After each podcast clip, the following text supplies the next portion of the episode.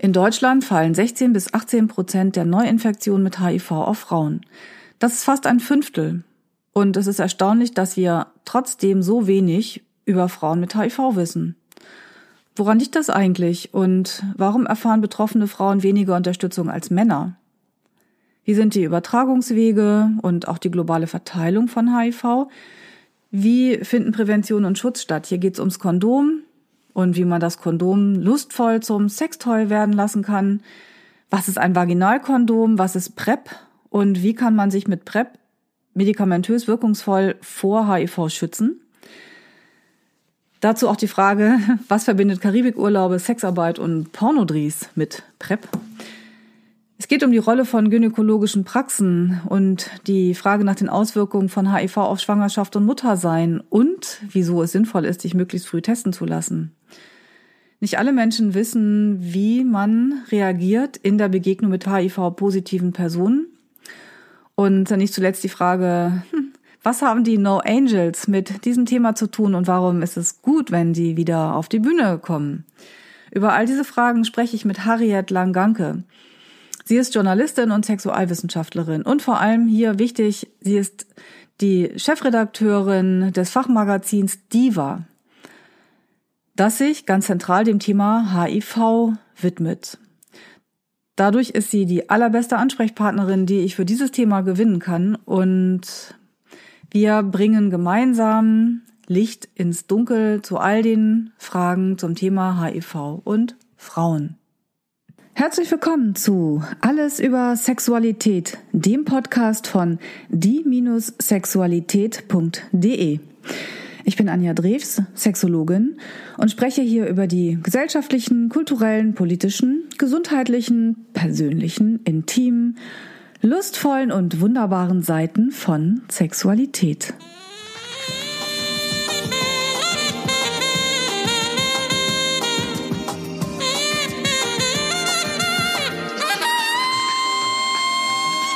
Alles über Sexualität, der Podcast über das Sexuelle. Herzlich willkommen zu einer neuen Folge von Alles über Sexualität. Heute habe ich ähm, Harriet Langanke noch einmal hier im Gespräch. Wir haben schon einmal gesprochen über die Bedeutung der Freier im Kontext Prostitution, Sexarbeit. Heute haben wir das Thema Frauen und HIV. Und du, Harriet, bist da die Fachfrau. Ich muss tatsächlich sagen, zu diesem Thema weiß ich so gut wie nichts. Abgesehen von dem bisschen, was ich mal in deiner Zeitschrift gelesen habe, in der Diva. Und ähm, könntest du ein bisschen dich vorstellen und deine Rolle ähm, da beschreiben ähm, und wie du auf das Thema gekommen bist, was du da alles machst? Mhm. Ja, gerne. Also vielleicht ganz am Anfang erstmal Diva. Man hört es ja nicht, zumindest nicht im Podcast. Da ist ein stummes H drin. Also das schreibt sich nämlich D. HIV-A spricht sich Diva, aber das H ist stumm. Trotzdem steht HIV tatsächlich im, im Zentrum und im Mittelpunkt dieses Fachmagazins, das mal angefangen hat als ein Newsletter des bundesweiten Netzwerks Frauen und AIDS 1992. Damals sprachen wir noch von AIDS, als dieses Netzwerk gegründet wurde. Und die DIVA mit HIV in der Mitte gibt es seit 1994. Das äh, hat sich eben entwickelt über all die Jahre hinweg, aber immer standen äh, die Themen HIV und Frauen und die entsprechenden Schnittstellen im Zentrum.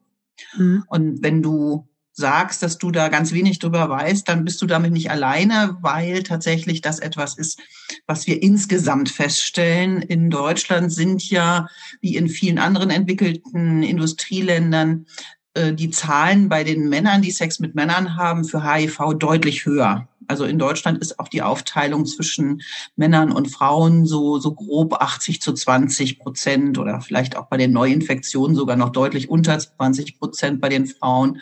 Mhm. Je nachdem, sagt das Robert Koch Institut, 16 bis 18 Prozent der neuen HIV-Infektionen äh, fallen auf Frauen.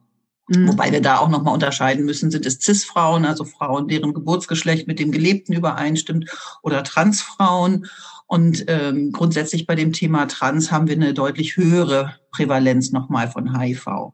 Ja. Aber die Frage, ähm, was, was es damit auf sich hat, ist eben, ich bin in diesem Feld äh, HIV und Frauen schon wirklich lange unterwegs, seit wir damals 1992 dieses bundesweite Netzwerk Frauen und AIDS gegründet haben, das bis heute aktiv ist. Wie kann das eigentlich sein? Ich meine, klar, die Verteilung ist hier ähm, deutlich zulasten der Männer.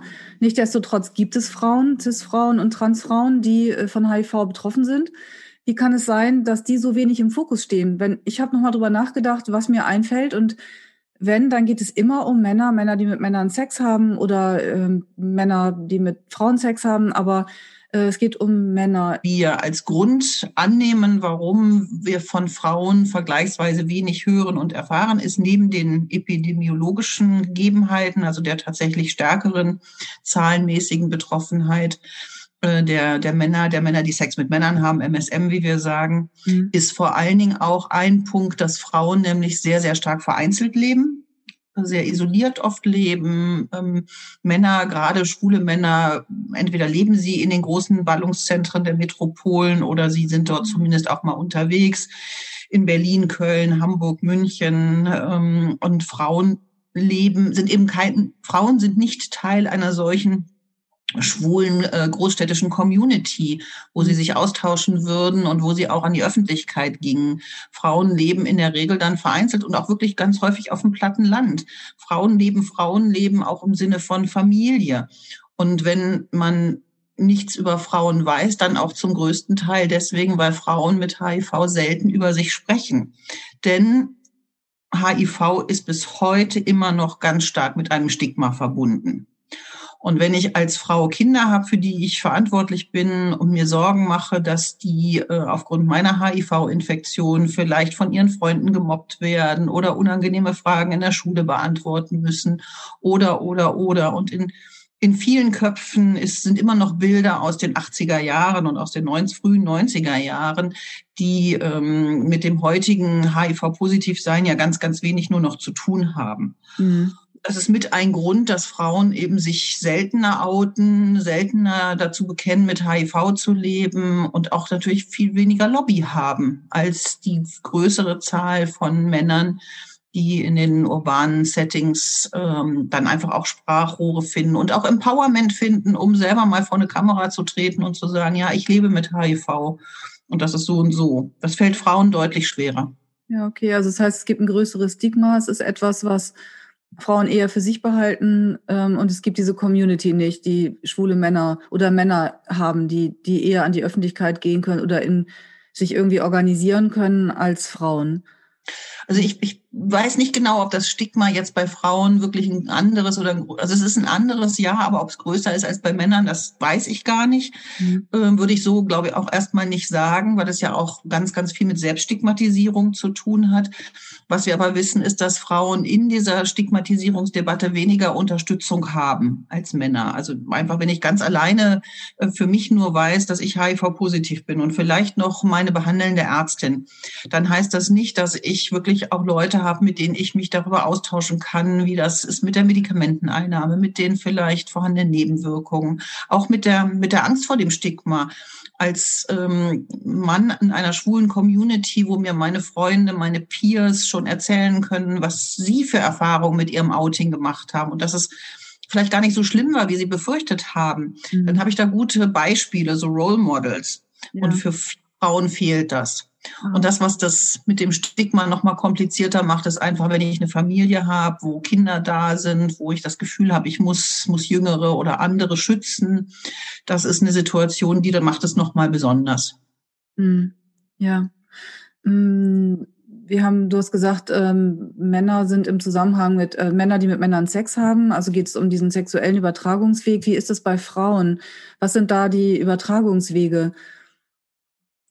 Naja, in der, in, in, in der Regel ist das tatsächlich wie bei den meisten Übertragungen auch durch tatsächlich äh, Sex, ganz klar. Mhm. Ähm, es gibt noch aus der Vergangenheit einige Fälle von, von Frauen, die durch Blutprodukte ähm, ihre HIV-Infektion bekommen haben.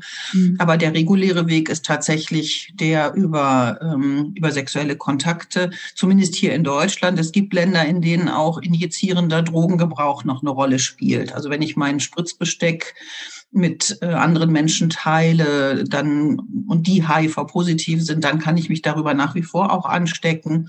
Aber es gibt vergleichsweise gute äh, Harm Reduction Programme, also Spritzentauschprogramme und äh, Aufklärung in dem Zusammenhang, so dass die der Übertragungsweg des injizierenden Drogengebrauchs für Frauen in Deutschland keine große Rolle mehr spielt. Ja, ja. Okay. Ähm, das war, das war, ähm, was du gerade sagtest, in anderen Ländern. Ich hatte in der Diva gelesen, das ist die einzige Information, die ich noch parat habe tatsächlich, dass in ähm, anderen Ländern, also in afrikanischen Ländern, die ähm, prozentuale Verteilung bei HIV bei Männern und Frauen ganz anders ist, nämlich irgendwie fast 50-50. Mhm. Ist das richtig? Und da, dass die Übertragungswege, also irgendwas ist da ja ganz anders. Jetzt habe ich tatsächlich gerade mittlerweile vergessen, woran das liegt. Kannst du das nochmal sagen? Das ist ja sehr spannend, dass das tatsächlich, dass da ja noch soziale äh, Themen dahinter stecken, warum das hier diese Verteilung hat und woanders wiederum ganz anders. Mhm. Also es gibt äh, zum einen erst nochmal tatsächlich, um über weltweite Zahlen zu sprechen, die Vereinten Nationen mit ihrem Programm UNAIDS sprechen davon, dass die Verteilung zwischen Männern und Frauen global wirklich 50-50 ist. Das hm, ah, okay. zieht sich jetzt gar nicht nur auf den afrikanischen Kontinent, sondern das ist tatsächlich eine, eine weltweite Zahl, äh, wo äh, klar ist, dass Männer und Frauen äh, ungefähr gleichermaßen betroffen sind äh, mhm. oder mit HIV leben. Äh, in vielen afrikanischen Ländern sind Frauen stärker von HIV betroffen. Klar, sonst kommen ja diese 50-50, kommt ja diese Verteilung nicht zustande. Mhm. Und das hat äh, ganz viele unterschiedliche Ursachen. Also einmal ganz schlicht äh, und sehr, sehr praktisch gesprochen, um sich als Mann mit HIV durch Sex zu infizieren, kommen im Wesentlichen zwei Körperöffnungen in Frage, der Mund und das Rektum. Mhm. Äh, Frauen haben bekanntermaßen noch eine Vagina in, äh, in diesen drei Körperöffnungen geht es dann auch darum, also wir wissen, dass der, dass das Rektum, also die Analrektion besonders empfindlich ist für HIV-Infektionen. Und da wir wissen, dass äh, natürlich auch Frauen Analverkehr, rezeptiven Analverkehr haben, ist dieses Risiko für Männer und Frauen gleichermaßen hoch. Mhm. Die, ähm, aber auch der, der, der Vaginalverkehr äh, ist natürlich ein Risiko für HIV-Infektionen, wenn der Partner eine HIV-Infektion hat, die nicht behandelt ist, also der nicht unter der Nachweisgrenze ist und wenn äh, kein, kein Barriereschutz wie Kondome oder ähnliches benutzt werden. Dann haben Frauen äh, tatsächlich eben rein statistisch, rein mathematisch dadurch schon mal ein höheres Risiko. Das ist jetzt erstmal Biologie mhm. und Physiologie. Das, mhm. was äh, du aber angesprochen hast mit den sozialen Fragen, die dahinter stehen, und wir sprechen dann ganz oft von strukturellen Gründen in der Prävention, hat etwas damit zu tun, wenn ähm, ein HIV-positiver Mann, der seine HIV-Infektion vielleicht nicht kennt oder der die nicht behandelt äh, bekommt, wenn der dann äh, Sex mit mehreren Frauen hat, weil er ein hochmobiles Leben führt, äh, ich sage jetzt mal irgendwo eine Familie hat, äh, vielleicht auch noch in einem, in einem Setting lebt, wo er in, in dieser Familie auch mit mehreren Frauen Sex hat.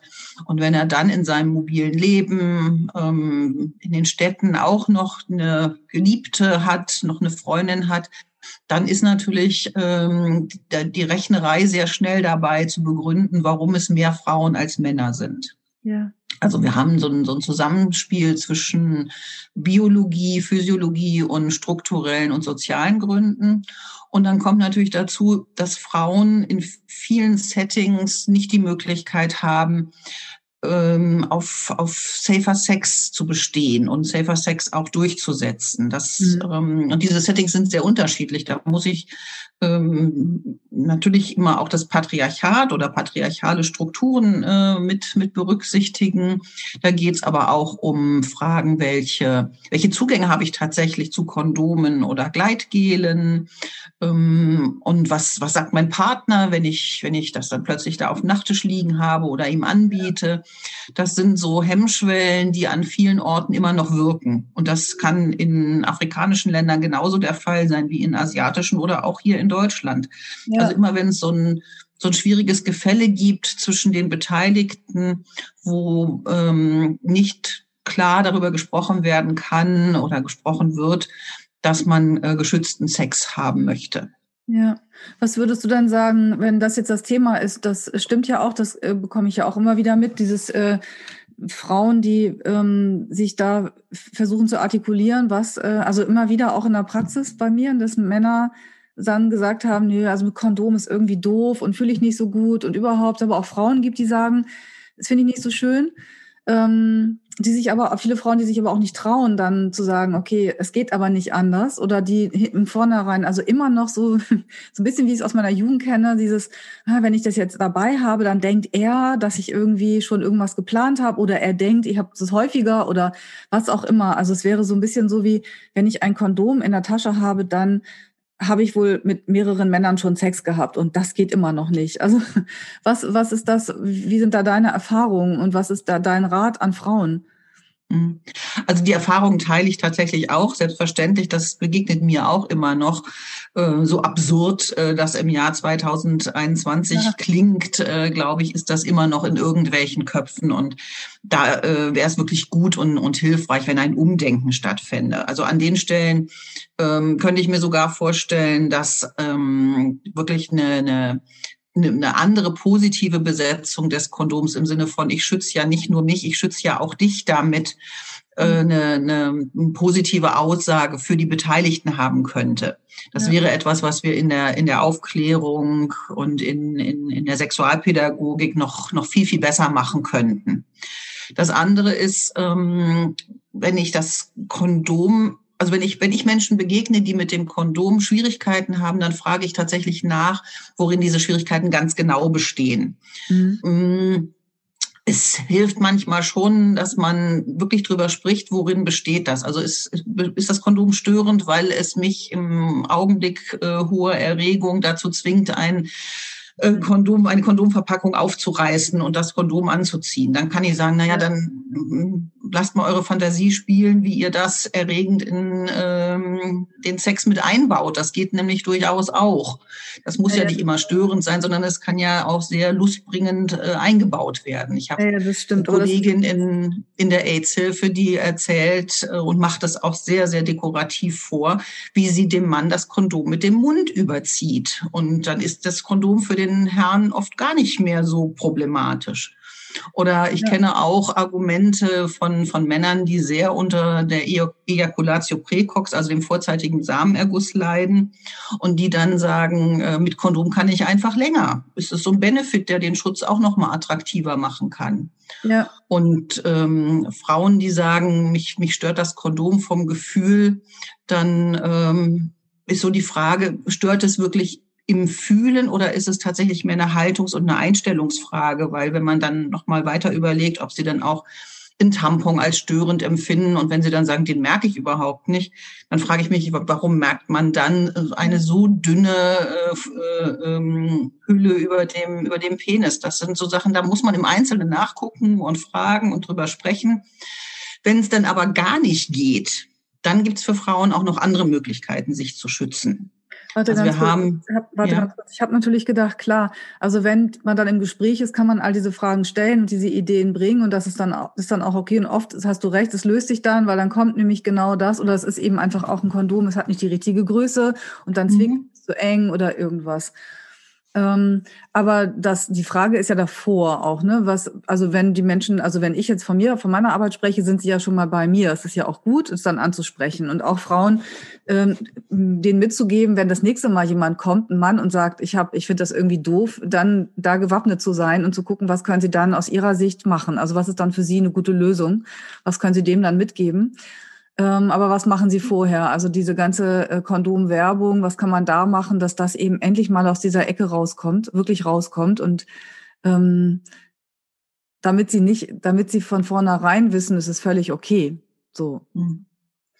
Ja, also ne, wir reden ja beim Kondom nicht nur vom, vom, vom Schutz vor HIV. Kondome schützen auch vor anderen sexuell übertragbaren Infektionen und äh, ganz wichtig, viele auch vor Schwangerschaft. Also das ist ja, ja der ursprüngliche äh, Sinn und Zweck des Kondoms gewesen, eine Schwangerschaft, eine, eine ungewollte zu verhüten. Und auch das ist etwas, was ähm, ja nun nichts mit irgendeiner moralischen Verwerflichkeit zu tun hat. Ja. Das äh, ist einfach ein, ein Gerät, ein, ein ein, ein, ein, ein Mittel, ein, ein ich wollte jetzt Werkzeug sagen, aber es ist natürlich äh, ein Kondom als Werkzeug mhm. zu betrachten, ist nur in der Präventionsarbeit als solches zu beschreiben. Aber ist einfach unglaublich nützlich. Und wie gesagt, es gibt sie in so vielen verschiedenen Formen. Und du hast gerade auch zu Recht gesagt, wenn sie passen und wenn ich mich damit wohlfühle. Ich muss es halt, klar, ich muss es üben. Mhm. Und ähm, wenn ich mit dem zwischen Männerkondom, mit dem, mit dem Peniskondom nicht klarkomme, dann wäre durchaus mal eine Alternative zu überlegen, ob ich mit dem Vaginalkondom erfolgreicher bin. Also wenn Männer tatsächlich so eine fragile Erektion haben, dass der schon der Gedanke an ein Kondom zu einer Latexallergie führt und dann ohne Erektion, dass es auch schwierig ist, das Kondom dann buchstäblich an den Mann zu bringen, dann ist das Vaginalkondom, das die Frau im, im Inneren des Körpers trägt und das mit dem äußeren Teil auf den Vulvalippen aufliegt, ja auch noch eine sehr gute Barrieremethode, die von der mhm. Schutzwirkung ähm, sogar noch ein bisschen besser ist als das, ähm, also zu, für HIV und auch für HPV, weil es einfach noch mehr Oberfläche der Haut bedeckt. Aber ja. da gilt auch, wie für das, für das Männerkondom, das muss man ein bisschen üben. Das kann man nicht sofort. Aber es gibt eben auch, und das vergessen wir viel zu oft, dieses Vaginalkondom mit dieser Schutzmöglichkeit. Hm. Genau, das vergessen wir viel zu oft, weil es überhaupt nicht, ich würde wetten, dass wenn ich mich jetzt hier mal umgucke, frage, dass die meisten das gar nicht kennen, nie was von gehört haben. Das ist wie mit dem Lecktuch, was auch irgendwie die meisten überhaupt nicht kennen. Ich habe irgendwann mal einen Artikel drüber geschrieben, weil das eine Frage ist, die auch äh, dann glaube ich viel gegoogelt wurde oder aber die Leute das einfach nicht noch nicht wissen, was es ist. Ne? Das ist so und dann hat man im Kopf äh, wenn äh, irgendwie sexuell übertragbare Infektionen, dann Kondom, dass die aber eben Kondome aber auch nicht vor allem schützen.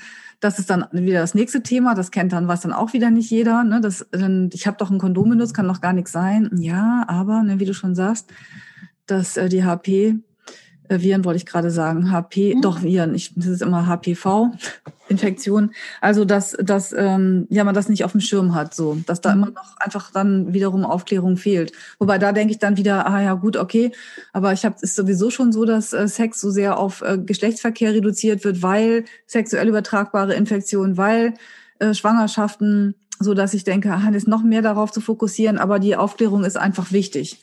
So. Mhm. Ähm, Nochmal zurück zu der HIV-Infektion, ähm, zu den Frauen. Ähm, diese 20 Prozent oder 14 oder 16 Prozent, die sich mit äh, HIV infizieren, ähm, sagtest du ja, dass das eher was ist, was so im, ich habe es gerade so im stillen, stillen Kämmerlein abläuft äh, im Sinn, also dass die Frauen eben nicht an die Öffentlichkeit gehen, dass die Frauen nicht sich sozusagen organisieren. Was, was macht denn eine Frau? Also was können Frauen machen, die dann ähm, eine HIV-Infektion ähm, haben? Also ich würde vielleicht noch mal tatsächlich einmal zu diesem Thema Prävention und Schutz ergänzen wollen, dass wir ja. nicht nur die Barrieremethoden haben, sondern auch äh, die medikamentösen Methoden. Mit mhm. Medikamenten lässt sich ja zum einen bei den Menschen, die mit HIV leben, die das wissen und die in Behandlung sind, die Viruslast so weit unterdrücken, dass sie gar nicht mehr infektiös sind. Das heißt, ähm, bei einem, beim Sex mit jemandem, der, wie sich das nennt, unter der Nachweisgrenze ist, also dessen Viruslast so gering ist, dass er sich nicht mehr nachweisen lässt, mit dem kann ich ja auch kondomlosen Sex haben, ohne dass ich ein HIV-Risiko hätte. Das ist ja auch eine wichtige äh, Präventionsmaßnahme und äh, läuft unter Treatment as Prevention. Das hat ja heute immer so äh, englische Namen, aber äh, funktioniert eben auch sehr, sehr sicher. Mhm. Und das ist das eine. Und das andere, wenn ich Sex mit jemandem habe, bei dem ich unsicher bin, ob äh, er oder sie mit HIV lebt und ob er oder sie denn auch so gut behandelt äh, wird, behandelt ist, dass die Viruslast unter der Nachweisgrenze ist, dann kann ich die PrEP nehmen, die Präexpositionsprophylaxe. Ja. Das sind Medikamente aus der HIV-Therapie. Und wenn ich die einnehme, dann ist mein Körper schon gerüstet für ähm, eine mögliche Infektion und kann die abwehren.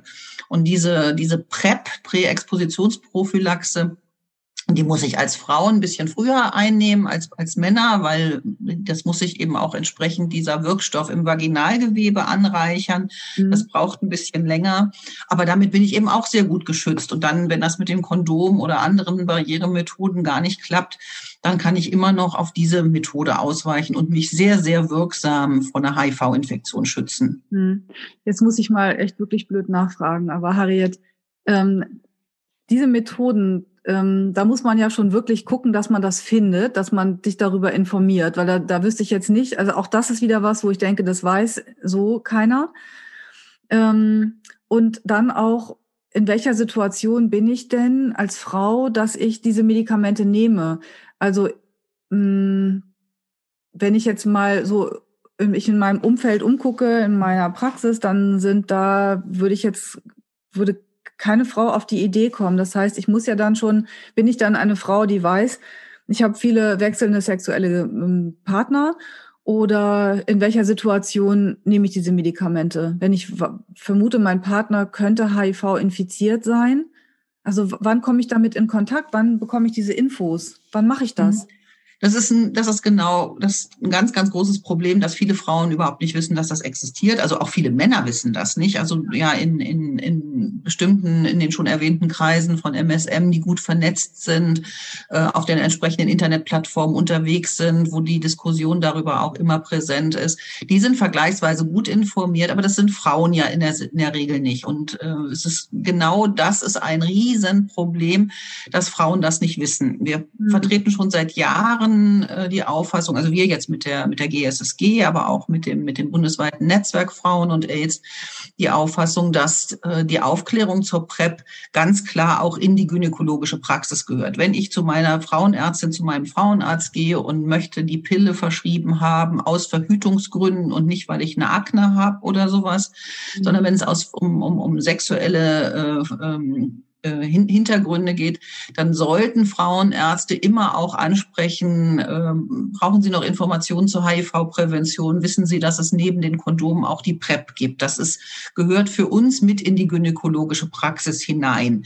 Mhm. Gibt aber sehr wenig äh, Frauenärzte, Frauenärztinnen, die das selber wissen also mhm. dann können sie es auch keinem erzählen. Das heißt, wir müssen da noch über die entsprechenden Fortbildungen, die wir mit der deutschen STI-Gesellschaft ja auch anbieten, ja. darüber aufklären. Es, es gilt auch immer noch mal da ähm, die, die Frauenärzte und Ärztinnen zu sensibilisieren, dass sie das ansprechen. Die sprechen nämlich gar nicht so gerne über die Sexualität mit ihren Patientinnen, wie wir uns das wünschen würden. Das, ja, das scheint in der Frauenarztpraxis mhm. noch ein, auch ein Tabu und etwas Schambesetztes zu sein. Allerdings, ähm, ja. Obwohl wir finden, dass es dahin gehört. Mhm. Bitte? Ja, ich, ich, davon kann ich auch ein Lied singen, wenn Menschen zu mir kommen und haben ihre sexuellen Probleme angesprochen und werden abgetan mit naja, also Schmerzen, die, die haben wir Frauen halt beim Sex. Hm, okay. Nein. Mhm. Solche, also ne, da wird wird ganz oft das dann, äh, weil einfach, weil dann eben, weil ich, ich sage halt immer, das ist ein anderes Fachgebiet und ähm, das ist dann, man könnte dann natürlich weiter verweisen an an Menschen, die dann damit arbeiten, aber oft wird es eben irgendwie unter den Tisch gekehrt oder es wird immer weiter nach somatischen ähm, Problem gesucht und da nichts gefunden, wie auch immer. Ja, ja, okay. Also das ist natürlich nochmal ein Thema, was dann auch dahin gehört. Trotzdem ähm, frage ich mich, also da wären dann, wären dann die gynäkologischen Praxen, die was sagen, aber die Frage ist trotzdem, ähm, wer fühlt sich davon angesprochen? Welche Frauen fühlen sich angesprochen und welche Frauen es gibt, gibt ja, hm, gibt, ja. gibt ja ein paar Frauen tatsächlich, die ähm, schon dafür sensibilisiert sind, die sich auch Gedanken machen und dann auch mal im Internet äh, surfen, mal ein YouTube-Video oder sowas sehen mhm. und dann schon wissen, dass es das gibt. Ähm, wir haben eine Gruppe von Frauen, die äh, auch nicht sehr gut untereinander vernetzt sind, aber die tatsächlich schon wissen, dass wenn ich drei Monate meines Lebens, äh, meines Jahres, drei Monate meines Jahres regelmäßig in der Karibik verbringe mhm. und ähm, heute vielleicht nicht weiß, mit wem ich in den drei Monaten äh, Spaß haben werde und auch mhm. vielleicht, weil ich da in einer ähm, Palmenurlaubslaune bin, auch gar nicht mit diesem Thema äh, mir den Urlaub irgendwie äh, belasten möchte, dass die dann schon durchaus sagen können, mein Gott, dann ist das eben für drei Monate mal meine HIV-Prävention, die ich äh, nehme, indem ich die PrEP nehme. Mhm. Das muss jetzt muss auch gar nicht auf die Karibik beschränkt sein. Ich wollte das nur bringen, weil ich da im Urlaub bin oder in einem anderen Setting oder auch irgendwo, wo ich mich vielleicht äh, unsicher fühle, Themen anzusprechen. Das kann genauso gut auch auf einer Reise durch durch andere Länder der Fall sein oder auch. Äh, aber es geht es geht schon ums Reisen und um dieses andere Gefühl und dieses mhm. nicht ganz zu Hause zu sein. Da hat sich tatsächlich die PrEP in einigen Fällen schon sehr sehr gut bewährt. Mhm. Ähm, ein anderer Teil ist, und das finde ich nochmal sehr spannend zu diskutieren, die Sexarbeit. Mhm. In der Sexarbeit, die ja vorrangig von Frauen für Männer angeboten wird, die sexuelle Dienstleistung. Ja. Und äh, wir wissen, dass viele Männer eben diese Dienstleistung auch ohne Kondom nachfragen.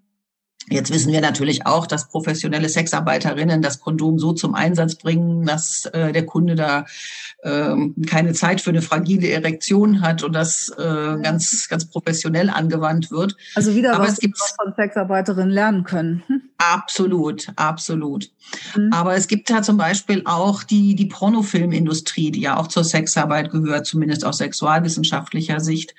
Und äh, in den Filmen, die nach wie vor ohne Kondom gedreht werden, was die überwiegende Mehrzahl der Filme ist, da macht es natürlich Sinn, sich mit einer, ähm, mit einer PrEP, also mit der Präexpositionsprophylaxe zu schützen, weil dann kann ich zumindest mal sicher sein, dass äh, ich vor HIV geschützt bin. Nicht vor anderen STI, da wäre das Kondom nach wie vor das Bessere, aber zumindest die HIV-Infektion kann ich dann damit sehr, sehr gut ausschließen.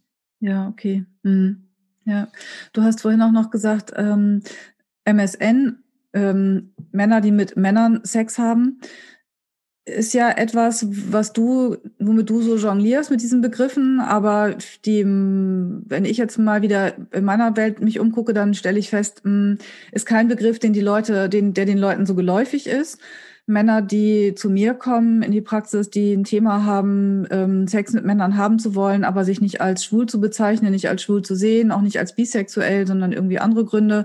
Da gibt es ja doch eine ganze Menge mehr von, als man es so im Allgemeinen denkt, weil man, wenn man die Welt einteilt in äh, hetero, schwul, äh, Quatsch, hetero, schwul, hetero, homo oder bisexuell, ähm, da habe ich gerade gedacht, da sind ja wahrscheinlich auch dann eben sehr viele Männer, die mit Männern Sex haben, aber in ähm, heterosexuellen Beziehungen leben und dann wahrscheinlich auch nicht äh, zu Hause plötzlich mit einem Kondom auflaufen können, sondern dann das natürlich irgendwie verschweigen, weil sie das in der Regel, zumindest ist das, was das, was ich mitbekomme. Und ich merke gerade auch wieder, ne, es ist einfach so, es ist so, diese Themen sind alle so different und da ist einfach, sind so viele Menschen, dass man das gar nicht immer alles über, kann man nie über einen Kamm scheren und man kann nie so oder so sagen. Mhm. Auf diese Karibikurlaube zum Beispiel wäre ich jetzt überhaupt nicht gekommen, weil das gar nicht so, habe ich irgendwie so an, kriege ich vielleicht mal irgendwann, weiß ich nicht, kriege ich einfach nicht mit. Das, mhm. das ist so. Ja war tatsächlich eine der ersten Geschichten, die ich in der Diva erzählt habe.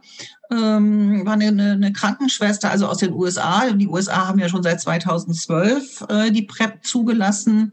Und äh, da war eine der ersten Geschichten, die ich gehört habe, war von der Krankenschwester, die ähm, tatsächlich ähm, drei Monate ihres ähm, Jahres in ich glaube, das war Puerto Rico verbracht hat mhm. und wusste, weil sie Krankenschwester war, war sie eben sehr, sehr gut aufgeklärt und wusste, da ist eine höhere HIV-Prävalenz als bei, Prävalenz als bei mir im, im Mittelwesten, wo es im Winter kalt ist und wo ich dann eben auch in den Süden verschwinde.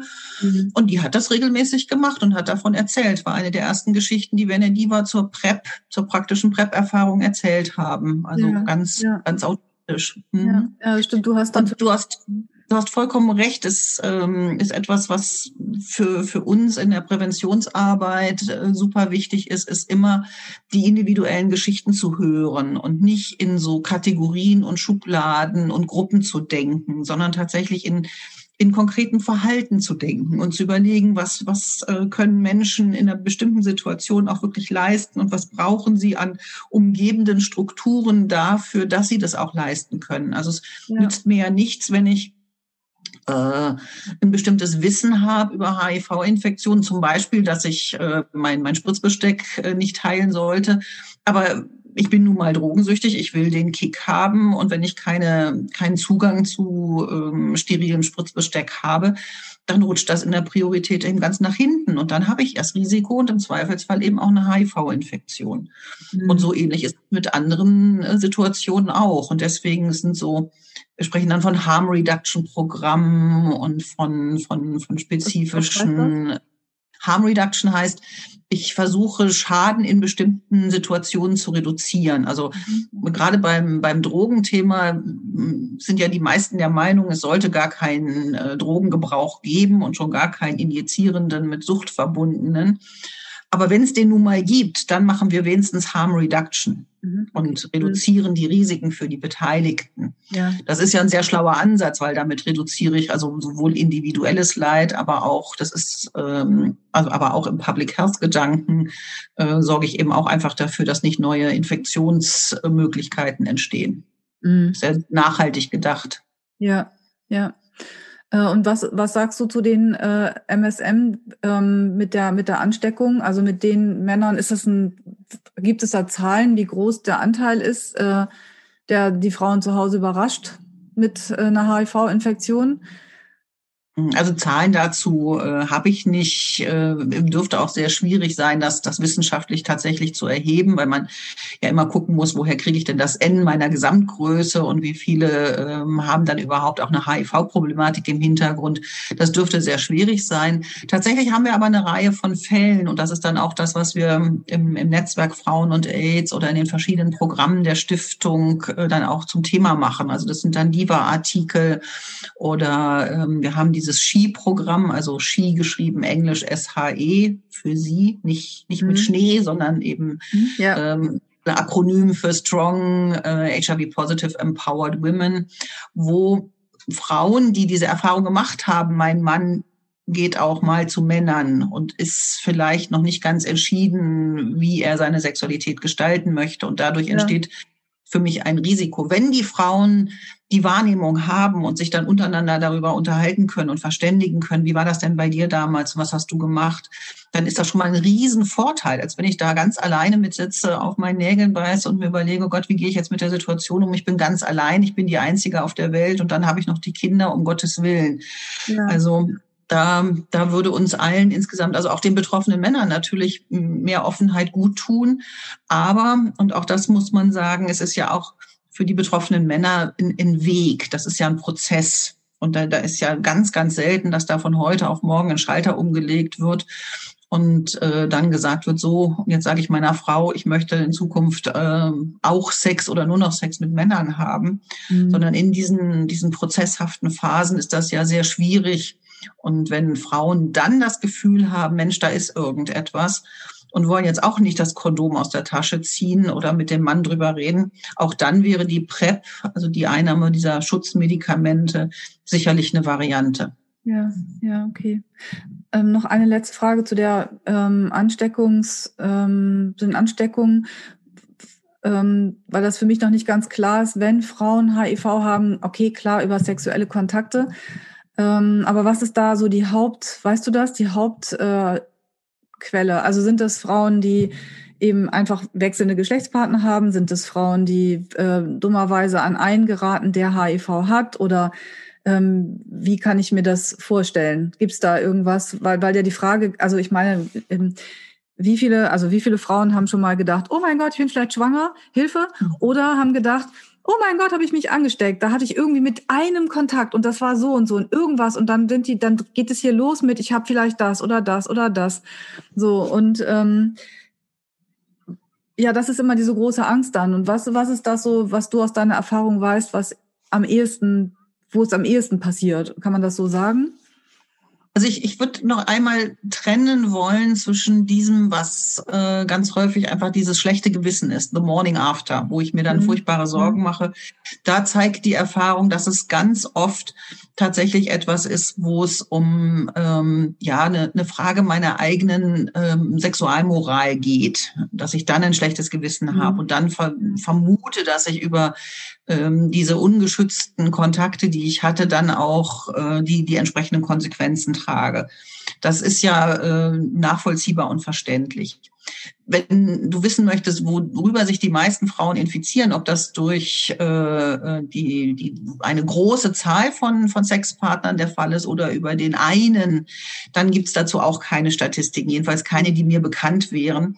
Und im, im Regelfall hilft ja wirklich der eine Kontakt zu dem, dem einmaligen. Ähm, früher mhm. haben wir auch in, in dem Fall von dem Risikofaktor Liebe gesprochen, dass wir eben Sex haben, weil wir verliebt sind und dann alles vergessen, was uns die Vernunft gebietet. Und finden wir ja eigentlich gerade auch, äh, ich denke, in der Sexualberatung sehr schön, wenn so etwas passiert. Und es ist ein bisschen gemein, wenn so eine Konsequenz hinterherkommt.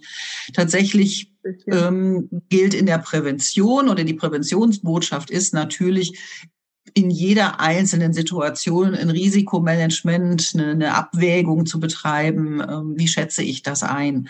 Mhm. Und das macht man in der Realität sehr selten, aber nichtsdestotrotz äh, als, als Präventionsbotschaft muss uns das erhalten bleiben, dass wir das tun. Ja, ja. Ich habe mich gerade daran erinnert, äh, da war, ich weiß nicht, wie alt ich war, es war eben so Mitte 20.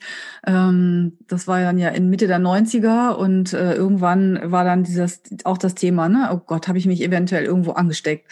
Und dann dieser, dann der Test und festzustellen, das Schlimmste ist eigentlich die Wartezeit zwischen dem Blutabnehmen und dann das äh, Warten auf das Testergebnis. Und ähm, ja, da habe ich eben, da war ich nicht die Einzige, die das dann durchgemacht hat. So, ähm, aber diese Ängste sind eben heute, also habe ich das Gefühl, nicht immer noch nicht viel anders. So, weil man eben dann, weil ich glaube, dass bei vielen einfach das Wissen über HIV, dass die aktuellen Entwicklung, PrEP, wenn du das zum Beispiel sagst, dass es irgendwie bei den meisten gar nicht angekommen ist. Oder man hat es vielleicht mal gelesen, irgendwo in einer Randnotiz und ist dann wieder vergessen und ist immer noch bei so diesen ganzen alten Geschichten. Also ja, das ist etwas, was, wo, wo wir tatsächlich noch viele alte, überholte Bilder und Vorstellungen im Kopf haben. Die HIV-Infektion, wenn sie heute festgestellt wird, ist längst nicht mehr das Drama wie in den 80er Jahren. Also ich kann heute eine HIV-Infektion wirklich sehr, sehr gut behandeln. Und es gibt viele Ärzte, die sagen, äh, wenn du die Wahl hast zwischen einer Diabetes-Diagnose und einer HIV-Diagnose, nimm die HIV-Diagnose, weil damit oh, okay. hast du so eine gute Behandlung und so eine gute Lebenserwartung äh, und so Oh nein, jetzt. So wenig eine Lebenserwartung hast wie jeder andere auch. Und ja. ähm, es gibt viele, die, die wirklich sagen, das Letzte, was ähm, eine HIV-Infektion noch wirklich, wirklich übel macht, ist das, das Stigma, die Stigmatisierung, dass ich dann das, also entweder von meiner Umgebung oder auch selber das Gefühl habe im, im Rahmen von Selbststigmatisierung, mich will dann keiner mehr, ich finde keinen Partner, ich kann keine Kinder haben. Übrigens ein, ein ganz, ganz wichtiger, ganz, ganz wichtige Information ist, dass Frauen mit HIV Kinder kriegen können ohne HIV. Auch das ist in der Gesellschaft noch viel zu wenig bekannt, obwohl wir seit vielen, vielen Jahren schon wissen, dass Frauen mit HIV Kinder ohne HIV kriegen können. Aber die Idee ist immer, Blut, also HIV ist im Blut, Blutkreislauf von Mutter und Kind sind derselbe, also müssen ja die Kinder das HIV-Virus von der Mutter auch im Blut haben. Mhm. Was dabei vergessen wird, ist, es gibt die sogenannte Plazentaschranke zwischen Mutter und Kind. Mhm. Und durch diese Plazentaschranke gehen HIV-Viren nicht durch. Die sind ja. zu groß dafür. Was ja. durchgeht, sind die Antikörper, die sind kleiner. Und deswegen werden Kinder von Müttern mit HIV oft mit diesen Antikörpern geboren. Und dann ist der Test, der Antikörpernachweis positiv, obwohl das Baby gar nicht äh, die HIV-Viren äh, von der Mutter äh, bekommen hat oder übernommen hat. Mhm. Deswegen ja. ist das ganz, ganz wichtig, immer auch allen Frauen mit HIV zu sagen, wenn sie die, die Infektion in jungen Jahren bekommen und sich äh, überlegen, ob sie eine Familie gründen wollen, Kinderwunsch haben, zu sagen, könnt ihr problemlos haben. Also mhm. Kinder kriegen Frauen mit HIV, auch Kinder ohne HIV kein Problem. Ja, okay, das ist wirklich eine wichtige Information. Jetzt habe ich dabei gerade gedacht, okay, es gibt ein paar Sachen, die sind dann vielleicht wichtig, wenn man, wenn man in dem Thema, wenn man äh, betroffen ist, dass man natürlich nicht alles wissen kann, muss, bevor man in die Situation kommt. Das ist, glaube ich, ja immer so. Nichtsdestotrotz gibt es ein paar wichtige Informationen, die einfach ähm, durch die, in die Welt getragen werden müssen. Also auch Informationen an die Menschen, die äh, als Multiplikatorinnen arbeiten, wie ich zum Beispiel, ne, dass ich solche Sachen weiß, wenn der Fall mal auftritt. Wobei dann kann ich mich immer noch informieren. Ich könnte immer dich fragen, wenn irgendwas ist, aber ähm, dich kann ja nicht jeder fragen. So, also ist die Frage, ähm, was was müssen wir, was sollten wir noch, was ist wichtig zu wissen oder was ist wichtig, wo kriegt man die Informationen, wenn man das wirklich wissen will? Hm, wenn man in der Situation ist oder wenn man sich schützen möchte? Haben wir, weiß nicht, geht's also Grundsätzlich natürlich. In erster Linie hast du gerade gesagt, die Bundeszentrale für gesundheitliche Aufklärung, die ja für die Allgemeinbevölkerung zuständig ist, äh, für die Aufklärung der Allgemeinbevölkerung. Und da gehören die Frauen ja dazu. Mhm. Das ist eine ganz wichtige äh, Quelle. Aber auch die klassischen AIDS-Hilfen. Also auch wenn viele die AIDS-Hilfen vor allem mit ähm, schwulen Männern oder MSM verbinden, äh, helfen äh, AIDS-Hilfen auch äh, Frauen, die Fragen zu HIV haben. Und äh, ja. das sollten Frauen dann auch, auch durchaus in Anspruch nehmen. Mhm. Ähm, wir waren eben noch beim Test und wenn eine Botschaft in der Prävention äh, wichtig ist und auch für, für die Menschen, dann ist es wirklich, wenn ihr das Gefühl habt oder den Verdacht habt, ihr habt ein Risiko gehabt, dann ist es wirklich heutzutage richtig sinnvoll, sich früh testen zu lassen, weil wenn man früh die HIV-Infektion behandelt, dann hat man eben auch all die großen, großen Vorteile ähm, des langen und äh, problemlosen Lebens, jedenfalls problemlos unter diesem HIV-Aspekt. Ja. Und äh, das ist gerade auch für Frauen mit, mit Kinderwunsch und so sehr wichtig dann, weil auch wenn da die Viruslast unter der Nachweisgrenze ist, das ist mir nochmal ganz wichtig, dann besteht auch wirklich kein Risiko fürs Kind. Inzwischen werden sogar die Leitlinien nochmal etwas anders gefasst, was die was das Stillen angeht. Also wir haben früher Frauen mit HIV geraten, eher nicht zu stillen, mhm. weil äh, vielleicht auch die Medikamente durch die Brust, durch die Milch auf das Kind übertragen werden und unklar ist, ob das Folgen hat. Inzwischen sagen wir, es ist kein, kein Problem und besser, sie stillt, als dass sie sich, äh, oder sie stillt mit Wissen der Ärzte, der begleitenden Ärztinnen, als dass sie es heimlich macht und damit das Kind dann noch einem größeren Risiko aussetzt, weil ja. so dieses unterschiedliche Füttern mit, mit Fläschchen und Brust und so, das scheint nochmal äh, größere Risiken zu haben, als konsequent zu stillen. Mhm. Und das sind wichtige Informationen, erhältlich bei der Bundeszentrale, erhältlich bei den AIDS-Hilfen, erhältlich beim äh, im Internet, wobei man im Internet natürlich immer gucken muss, wo, welche Quelle ist das, wer steht im Impressum. Und es gibt auch in München äh, ein, also es gibt ja viele Frauengesundheitszentren und eines dieser Frauengesundheitszentren, nämlich das in München, hat sogar auch einen eigenen HIV-Schwerpunkt für Frauen mit HIV. Ähm, und je nachdem gibt es auch die Beratungsstellen der Pro Familia, wo man sich hinwenden kann, um nochmal zu hören, äh, was, was, wie sind die auch vor Ort vernetzt, also um einfach einen Anpack zu kriegen. Ja. Also die können auch, wenn sie selber nicht helfen können, zumindest weiterhelfen. Ja, okay, gut, danke. Das Weil tatsächlich gibt es ähm, Beratungsstellen äh, ja in unterschiedlicher Trägerschaft und das ist kommunal oder regional auch sehr unterschiedlich. Ist das in meinem Landkreis jetzt die Arbeiterwohlfahrt oder das Rote Kreuz oder doch der Sozialdienst katholischer Frauen? Und ähm, wie gesagt, die Pro Familia Beratungsstellen sind in der Regel so gut vernetzt, dass sie einem da weiterhelfen können und auch die die AIDS-Hilfen. Ja, mhm. okay. Ja, gut, danke für das sind wichtige Infos und ich denke, dann äh, ist es eben, kann man eben auch sagen, okay, wenn irgendein Thema damit ist, wende dich an diese Stellen, eine dieser Stellen und guck und such dir da die Informationen. Ähm, ja. Nicht zuletzt auch dieses äh, schon, schon mehrfach erwähnte bundesweite Netzwerk Frauen und AIDS. Das, da gibt es äh, bundesweit zehn sogenannte Knotenfrauen von Norden nach Süden, äh, die man äh, anrufen, anschreiben, anmailen kann und sagen kann, äh, du, ich, ich bin neu in Bremen, äh, habe äh, in, in, in Berlin immer eine gute Versorgung gehabt, wo gehe ich denn in Bremen hin mit meiner HIV-Infektion? Habt ihr gute Hebammen für, für meine äh, geplante Geburt hier und so? Und das, da hilft auch wirklich der Kontakt zum bundesweiten Netzwerk. Ja. Und die Adressen stehen im Internet, auf den Webseiten der GSSG und immer auch auf der letzten Seite der, oder vor der letzten Seite der Diva.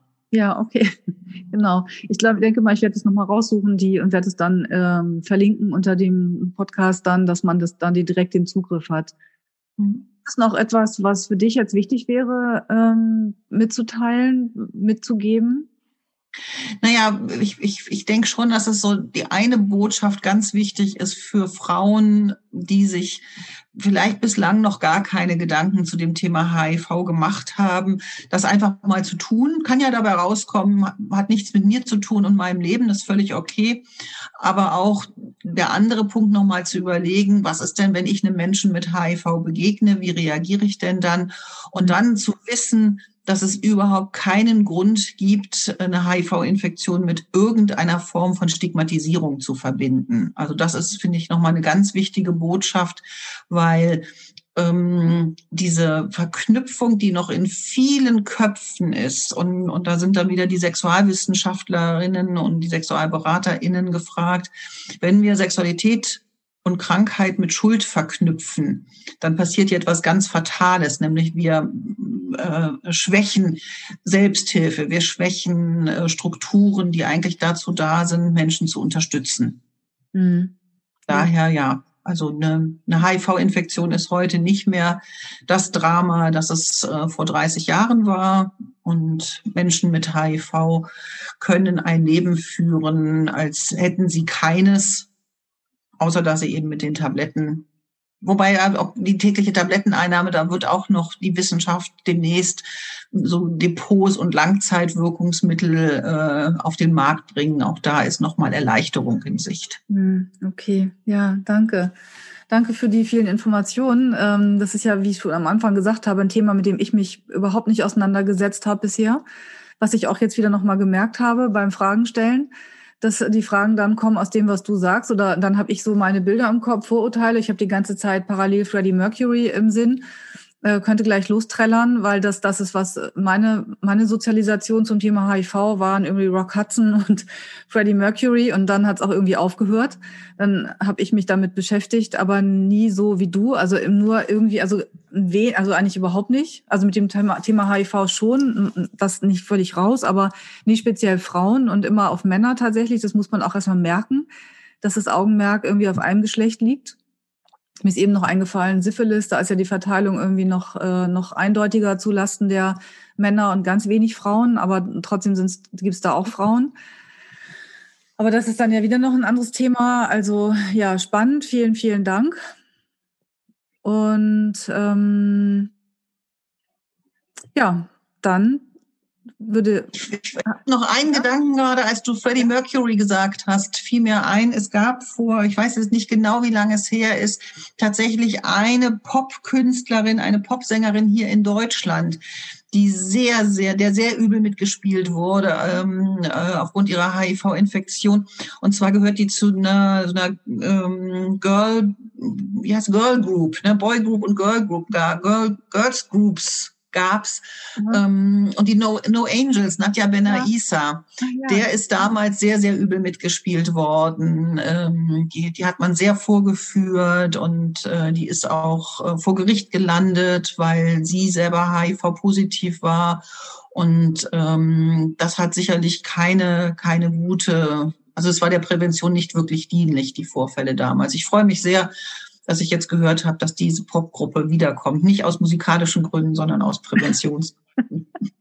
ja, musikalisch äh, weiß ich jetzt, ist auch nicht so meine Zeit gewesen, aber ähm, es klingelt so ganz leicht, ganz hinten irgendwie da mhm. mit dieser Geschichte, aber ich kann mich, da habe das nicht wirklich mitgekriegt, so und mich da überhaupt nicht nicht drum gekümmert. Mhm. Ähm, ja, wie gesagt, es ist spannend, wenn man merkt, wo so die blinden Flecken sind, dass es einfach Themen gibt.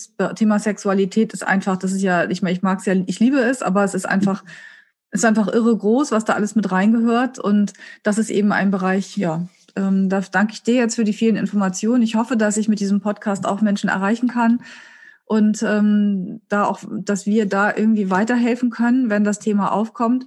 Auch zu wissen, dass das ist wieder auch noch so ein Thema, wenn ich weiß, ich weiß etwas nicht, dann weiß ich zumindest, an wen ich verweisen kann und muss nicht sagen, darüber rede ich nicht oder äh, ne, ist ja nicht Thema oder sonst irgendwas, sondern zu sagen, okay, ist nicht mein Bereich, aber da gibt's die und die. Und allein das ist ja schon mal was, ähm, wenn das weiterhilft in, in dem Bereich. Mhm. Also dann, ähm, dann vielen Dank, Harriet. Ich gehe, denke, wir sprechen bestimmt irgendwann noch über ein nächstes Thema. Du hast einfach unglaublich viel Fachwissen und ja, das finde ich toll. Danke. Immer gern. Dann sage ich jetzt erstmal hier so Tschüss. Tschö. Wenn dir der Podcast gefallen hat, freuen wir uns sehr über eine Bewertung bei iTunes oder einen Kommentar auf unserer Webseite www.die-sexualität.de mit AE. Hier findest du auch weitere Folgen und viele Informationen rund um das Thema Sexualität. Wenn du keine Folge verpassen möchtest, kannst du den Podcast bei iTunes abonnieren oder unsere Facebook-Seite Die Sexualität liken. Bei konkreten Fragen kannst du auf unserer Seite im Menü nach aktuellen Kursen und kostenlosen Ratgebern schauen. Und es besteht die Möglichkeit eines persönlichen Gesprächs in meiner sexualtherapeutischen Praxis oder über Skype. Informationen dazu findest du auf meiner Webseite www.anjadrews.de. Ich freue mich, dass du dir die Folge angehört hast und wünsche dir noch einen wunderbaren Tag oder Abend und verabschiede mich bis zum nächsten Mal. Tschüss!